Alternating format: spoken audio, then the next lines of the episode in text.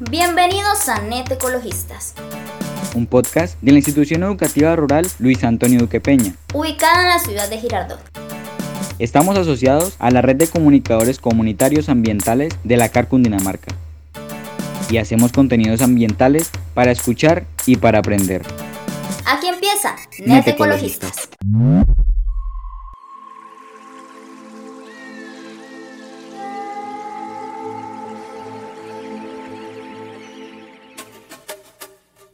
Este episodio está dedicado a una especie de ave que abarca toda la región andina, desde el norte en Colombia hasta el extremo sur de la Patagonia chilena y Argentina, pasando por Perú, Ecuador y Bolivia.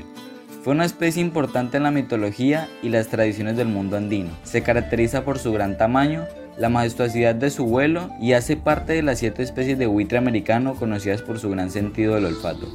Les hablo del cóndor de los Andes, considerado por los incas como un animal inmortal, que actualmente está cerca de extinguirse. Es conocido como cóndor andino, cóndor de los cerros, cóndor de los Andes o simplemente cóndor. Su nombre científico es Vultur gripus. Su nombre en quechua es Kuntur.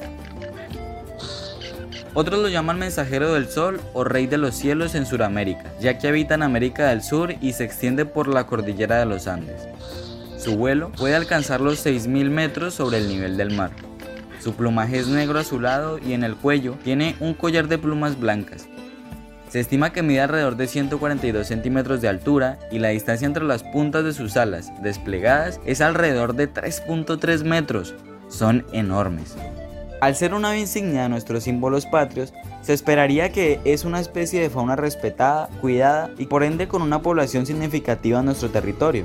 Lo cierto amigos es que nuestro cóndor andino está considerado en peligro crítico de extinción ante el envenenamiento masivo, la contaminación con plomo debido a la caza, la ganadería extensiva y el cableado eléctrico, entre otras muchas más que enfrenta y que provienen de nosotros, los humanos.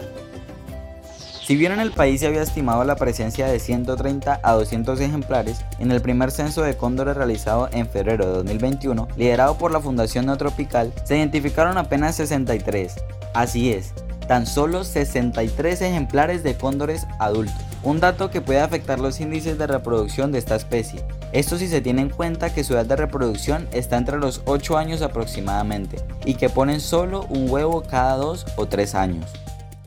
Los invito, queridos amigos, a investigar más sobre esta especie carroñera que cumple un rol importante en el ecosistema, al acelerar el proceso de descomposición de animales muertos y evitar la proliferación de bacterias que pueden generar enfermedades en los humanos.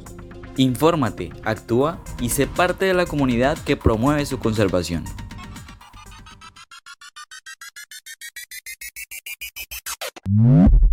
Esto ha sido todo por hoy amigos. Agradecemos su atención y los invitamos a escuchar un próximo episodio de Net, Ecologistas.